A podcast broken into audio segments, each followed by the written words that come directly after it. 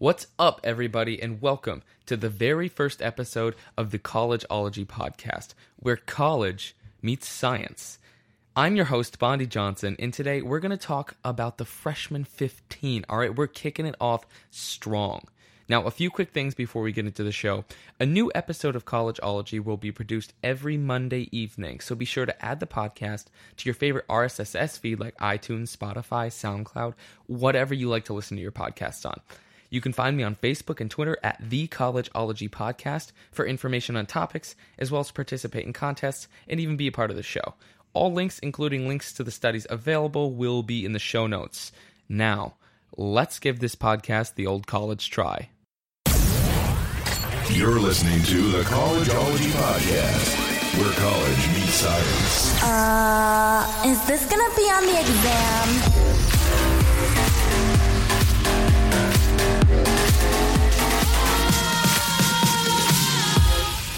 All right, the freshman 15, the downfall of so many first year college students. The partying, the alcohol, the freedom to buy your own food for the first time, just college in general.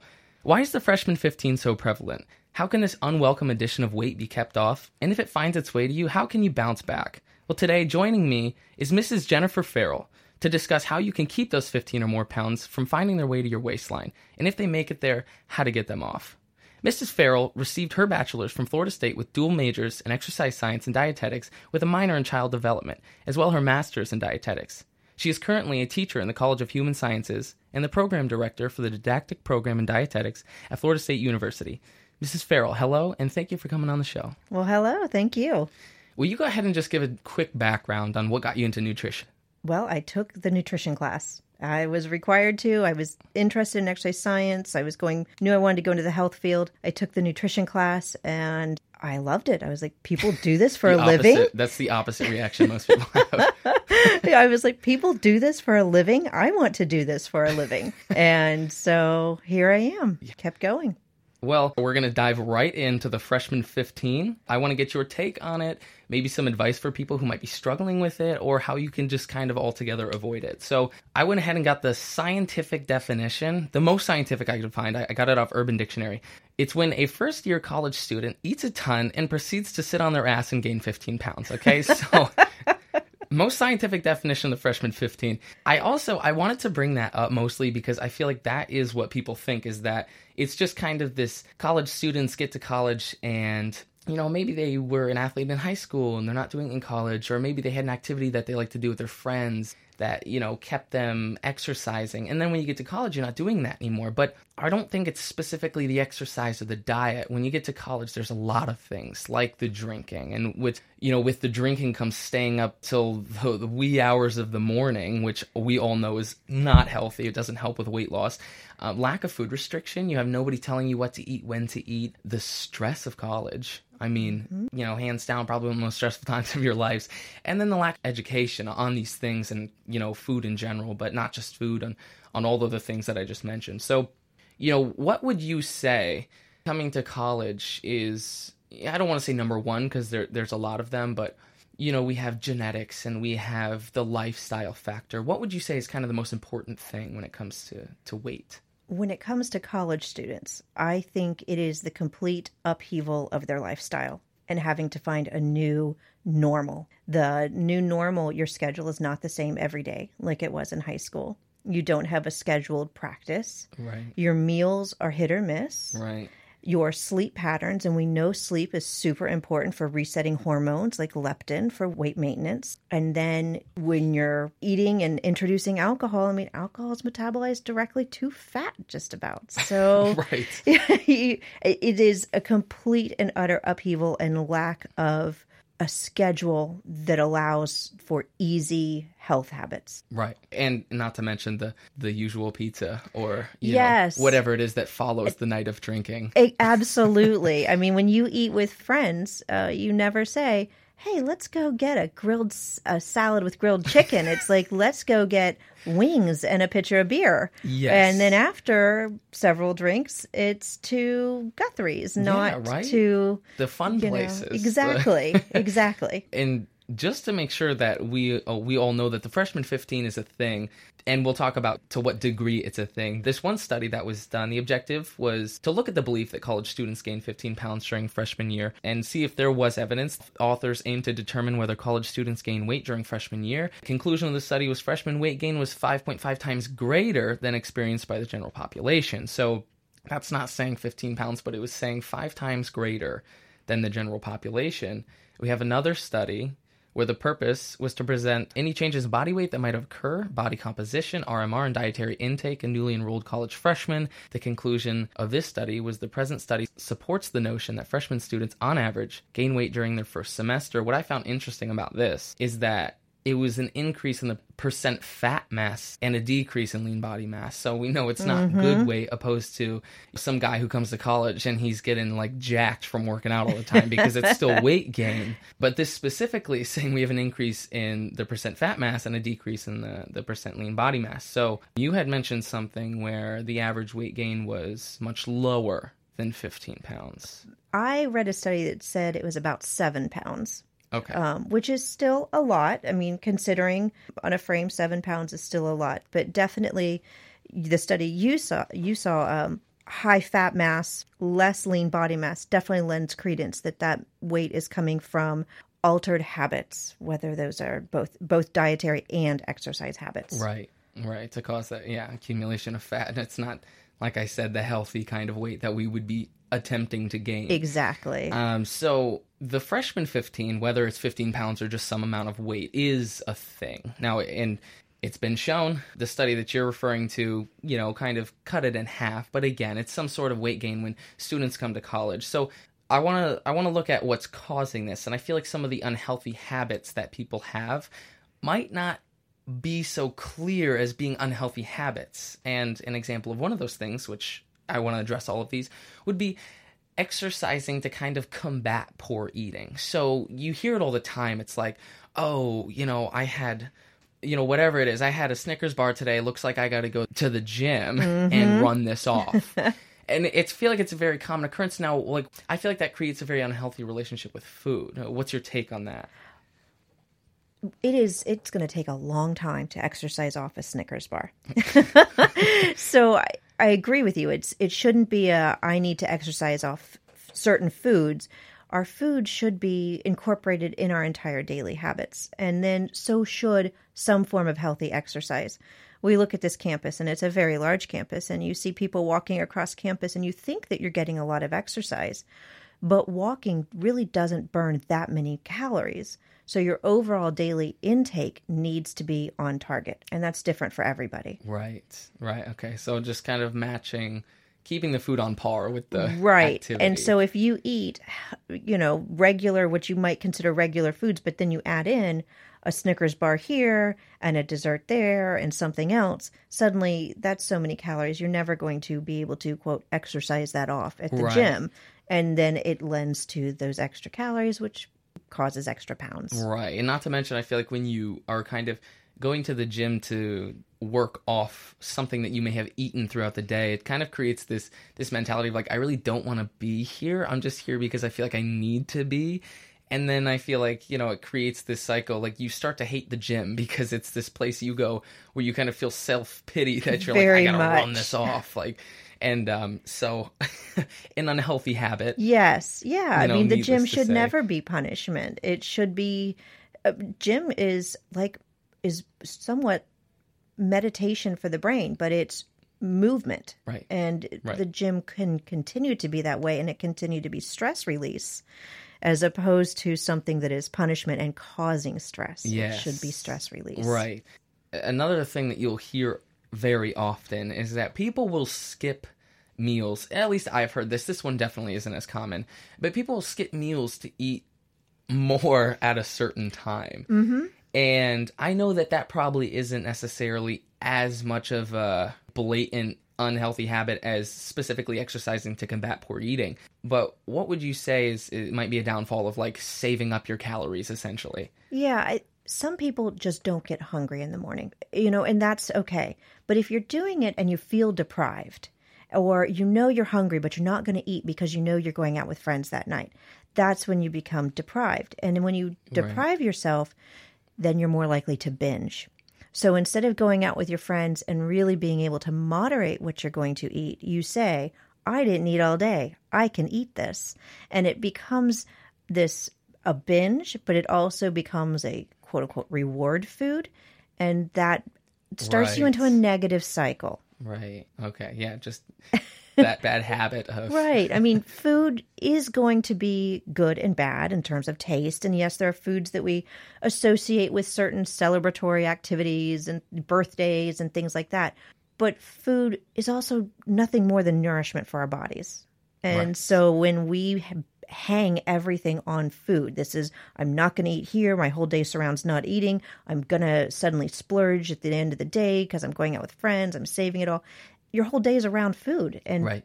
and it shouldn't be. Right. It should be around getting together with your friends, not about the food that you're eating with your right. friends. I think that's that was perfect to to sum that up. It's something that you hear and you're just kind of like, you know, it's it seems off, and I think that right there is exactly why I why it's not something that you or if you're doing, you want to be conscious of and say, hey, maybe I shouldn't, maybe I shouldn't be doing this. Um, it might be cause this this unhealthy cycle. And and my favorite would be skipping meals to drink. Yes. Because a lot of people will go, you know, if I'm drinking, I want to get drunk faster. Okay, that happens on an empty stomach. I don't want the extra calories of the food because I know alcohol and, you know, what they're mixed with contain a lot of calories.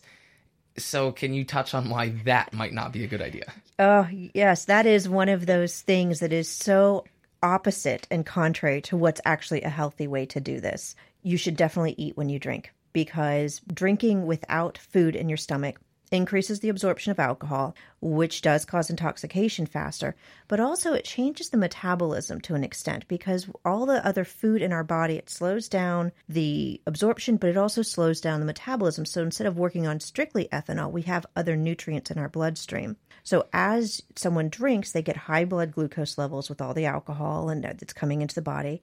And then when they metabolize that alcohol, the blood glucose levels drop. And then it mm. causes a lot of negative effects. But when they're eating, then the body still has a little bit of nourishment to work on. And so you don't get such negative effects of the low blood sugar, the hangover, the cravings for food after drinking, because people will save up all their calories to drink, but then that self control leaves them when they've Once got they some drinks in them, and then what they're eating afterwards is very unhealthy. Oh, of course. But it's so much better to eat something healthy but still filling before drinking and while drinking, and and at least then you're getting good food too. right. Right. Eating some sort of nutrition. Exactly. Slamming the pizza afterwards. Exactly. okay. And let's, I mean, safety wise, too much drinking causes so many negative decisions being intoxicated that quickly. So, slowing down the absorption of alcohol is much healthier for you in the long run in terms of just being safe. Right. Right. And which alcohol we will go more into depth on another episode, so don't worry. We're not leaving alcohol behind. But yeah, like you said, as far as weight gain goes, consuming that alcohol and, and what you're going to be eating afterwards, especially if you didn't eat before, you're probably going to eat a lot more of whatever it is you're going to eat afterwards, which is going to be not as good of a, of a food decision, most likely. Yes, completely contrary to what you want to happen. Yes. so those are some unhealthy habits that you will commonly see or just hear about. I do want to address some healthy habits that people can maybe start to incorporate and, you know, hopefully combat the weight gain or or replace the unhealthy habits with these healthy habits. So I want to talk about portion control and how important portion control is and how much it can help. So, what would you suggest is a great way to go or a good way to go about portion control? Portion control is so tough because portion is distorted in in our society. We don't even know what a normal portion is anymore. If you're eating at like Suwannee, you've got your plate and the my plate diagram that the government's come out with is actually pretty good. I know that the government doesn't always have great examples for a lot of things, but it it basically breaks your plate up into four quadrants and you've got a fruit, a vegetable, meat, and a grain. And so as long as it fits within that plate and you're not spilling over all over the place, that's a pretty good portion. And if you're hungry after you've eaten that, then go back for more vegetables. When you're going out to eat, a lot of times you can safely cut that food in half and get a regular portion. If you go, even if you go to fast food, a child's meal is probably pretty close to a regular portion. Um, it- you know, it's our portions are way out of control. So the thing I tell people, you can always eat more. So if you stop, if you order the child's meal and you're still hungry, you can always get more. It's not your last point. meal. You if You you're at a definitely can. restaurant and you cut all your food in half and you are still hungry, you can eat more. And certainly at Suwannee, we know you can go back.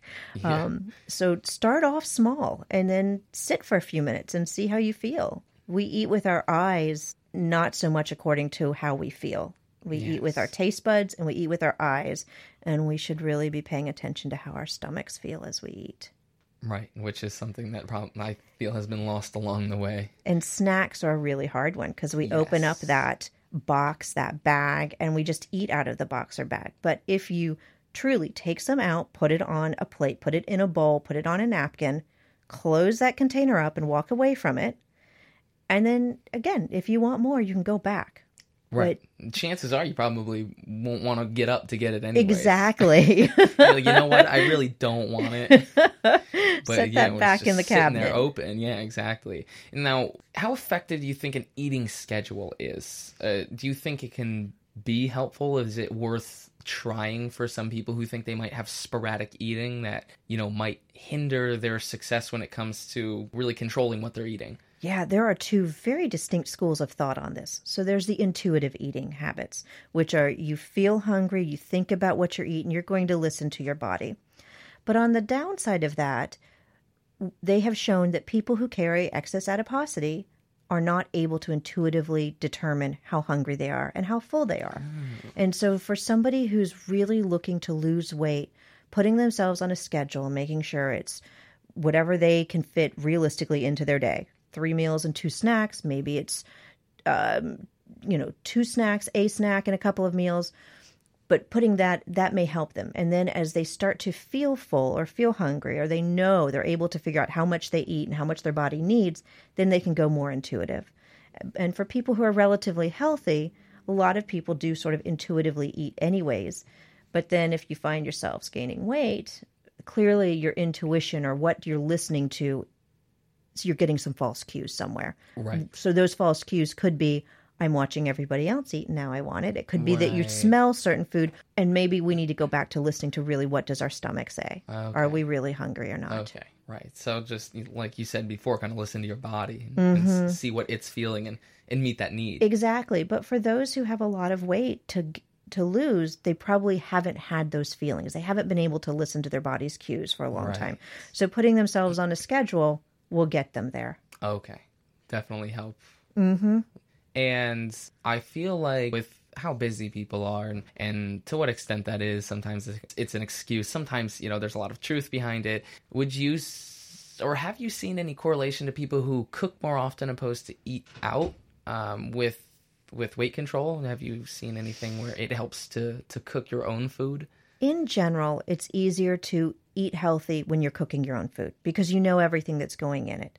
And you can buy those ingredients that are have less added additives and things that are in them. I mean, if you were to to bake your own bread, for example, it only has what, three or four ingredients in it? Right. You look at I love what's on the bread. I got a bread maker for Christmas. I love it. Oh, I mean, homemade baked bread is the best. It is. and it makes your house smell wonderful.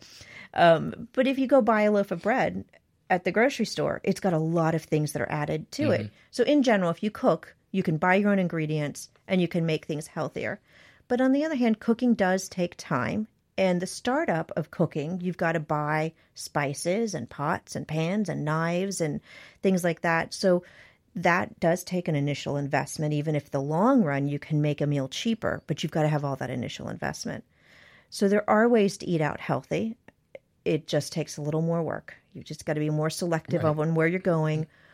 Um, you may end up having to decrease portion sizes because the Right. food is going to be more calorically dense. So you eat less than what you would eat if you had made it at home. Do you think when it comes to drinking, so we're jump, we're, I'm gonna, I'm gonna jump to low calorie drinks because I, I you know, alcohol is just definitely plays such a big role um, on college campuses. I- do you think it's worth it to to be conscious of the calorie content of your drinks and try to opt for the lower calorie drinks as far as weight management goes? I do. So low calorie drinks are also lower in alcohol because mm. ethanol. So if we think about the amount of calories provided, a carbohydrate, which all alcohol is made from a carbohydrate that is fermented. So the carbohydrate provides you with four calories per gram. Ethanol provides you with seven calories per gram. So to lower the calories in an alcoholic beverage, they also lower the ethanol content. So if you look at a Budweiser versus a Bud Light, Bud Light has less alcohol. It also has less calories. Mm. It's not just light on the on the calories. People it's love also their Bud Light. Exactly. and then if you go down to what is the Mich Ultra, for Right. example, it's Right. even lower in alcohol.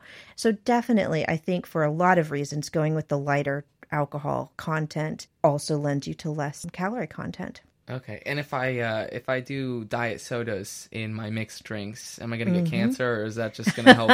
is that just going to help reduce the sugar that I'm taking? So the link between cancer and artificial sweeteners has been debunked. Uh, it is it is okay to drink diet sodas. All right, Yes. that's good news. That's great news.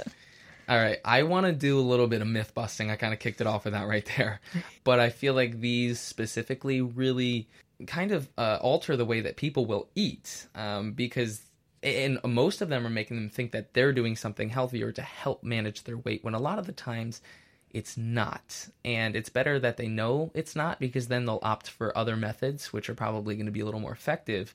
The first thing I want to talk about is a calorie is a calorie. So there's kind of this, I think, perception that all calories are equal. And obviously, to a degree, the amount of calories you take in plays a big role. Mm-hmm.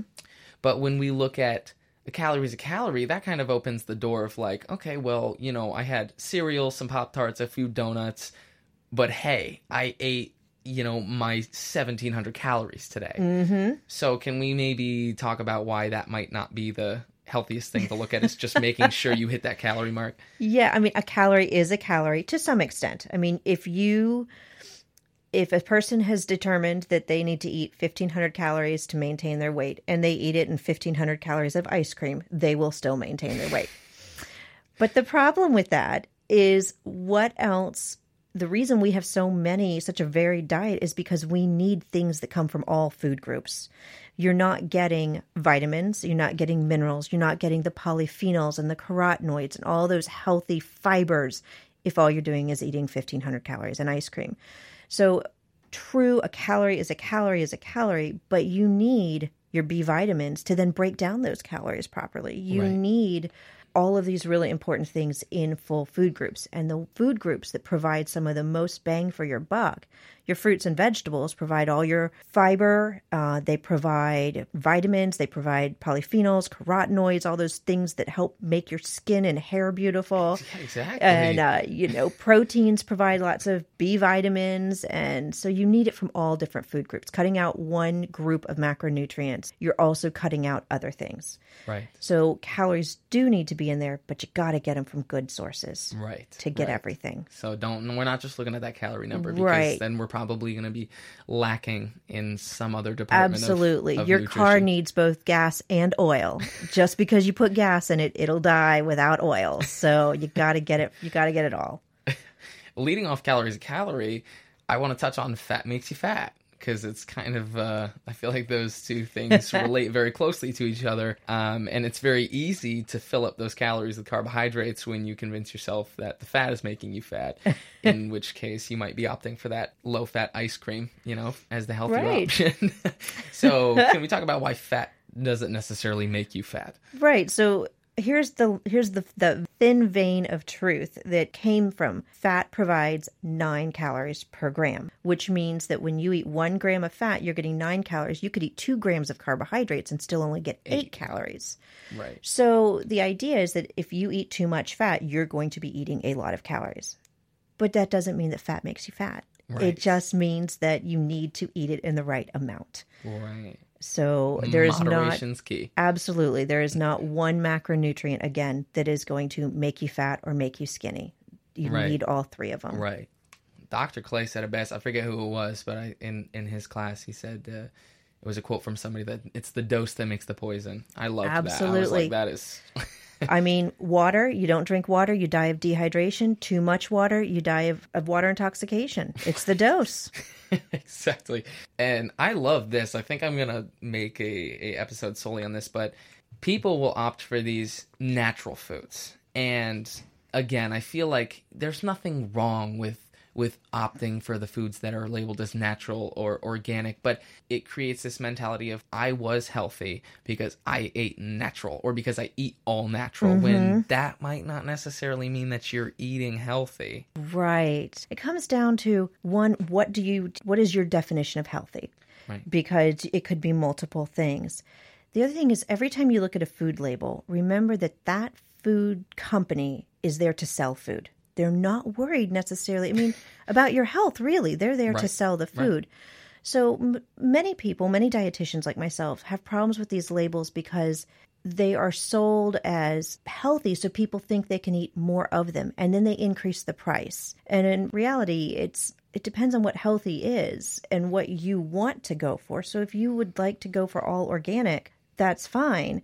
But also take a look at what you're eating. I work, I talk to moms about kids all the time, and I'll have a mom that says, I feed my kids all organic, and she's feeding them organic cheesy poofs. I would rather see that child eat a non organic piece of fruit Right. than organic cheesy poofs. And I think I see, and we Cheesy do see that those foods that say organic. Right, So people are like, it's healthy, It's I can eat it. Exactly. But again, it's still a cheesy poof. Right. Yes, and I feel like that's kind of what I was hoping to hit on is that just because it's labeled organic or natural does not mean that it's good for you. Right. It- It's again, I mean, it does go back to calories Right. and, and quality of calories. Right. Those cheesy poofs don't have a whole lot in them that an apple would. Right. even if they say they're organic. Uh, and the same thing with granola bars. A lot of those granola bars are just glorified candy bars. If you look at the back, you would be doing just as well eating a candy bar. Um, so a lot of those quick snack foods, just be very careful on those labels to make sure that you're getting what you think you're getting. Right. If you think that if you know I'm going for a certain parameter of calories, make sure you're getting it. If you if you, what's important to you is that things aren't processed, then look at those labels, but don't just blindly trust the label because that label is there to sell you. Right. So if there's somebody that is that happens to be struggling with weight or is hoping to kind of adopt some more of these these healthy habits, I feel like the internet, as wonderful of a thing it is, when it comes to stuff like that, you're going to kind of find a lot of crap before you find any good information. so where where should they go? Where should somebody seeking you know advice on nutrition or trying to kind of get those things in line? Where should they go? That is a hard thing to do because so much the government really does have a lot of good information, but the government's information is kind of boring and it's not pizzazz. It's not shiny and sparkly like what you're going to get and it's somewhat general. Whereas if you go and you look for some magic bullet diet, it's going to have lots of clean cut rules. Just because the rules are simple doesn't mean it's easy to follow them or it's right to follow them. Right. But if you look at just general information, again, the government's got some good stuff out there. It's things like start with lean proteins and lots of fruits and vegetables and start there. And the snacks and things, plan your snacks, make that part of your day so that you're not ravenous at the end and grabbing something out of a quick, the place. What is the place that they're next to Chick Fil A? You know, where you can just run oh, in the and pod the pod, yeah, called? where you can just yeah, pick yeah. up something real quick. Right. Instead, plan it. Know what you're going to eat, and that's Right. that's really important. But I would probably say the government's some of the best information, even though it's not exciting. It's Right. still Still it's good. It's, a good place solid. to start. Right. It's right. solid Right. information. And anytime you see information given out by a dietitian, a registered dietitian, a lot of RD. a lot of medical doctors have a lot of good advice, but there's a lot of medical doctors that are out there to sell books as Right. well, Right. to sell their diet. There's a lot of Dr. Oz's out there. so, but dietitians are really, they've got real solid code of ethics in terms of what they are allowed to promote. Mm-hmm. So it may not be full of hard, fast rules, Right. but it will give you good guidelines. Right. They get fit quick. Type. Yes, you're not going to see those being sold by dietitians. If it takes a year to gain it, you shouldn't expect to lose it in two weeks. Very well said. All right. Well, again, thank you for coming on today. You kicked off the very first episode of the Collegeology podcast with me. So thank you. Well, Uh, thank you. I've yeah, enjoyed it. hopefully, Hopefully, you had fun doing it. That's a wrap for today, everybody. I hope you learned some things and had fun along the way. Remember to rate and review the podcast if you liked it to help me out, and keep an eye out for the next episode, which will be out on Monday night. You've been listening to the Collegeology podcast, where college meets science. Until next time.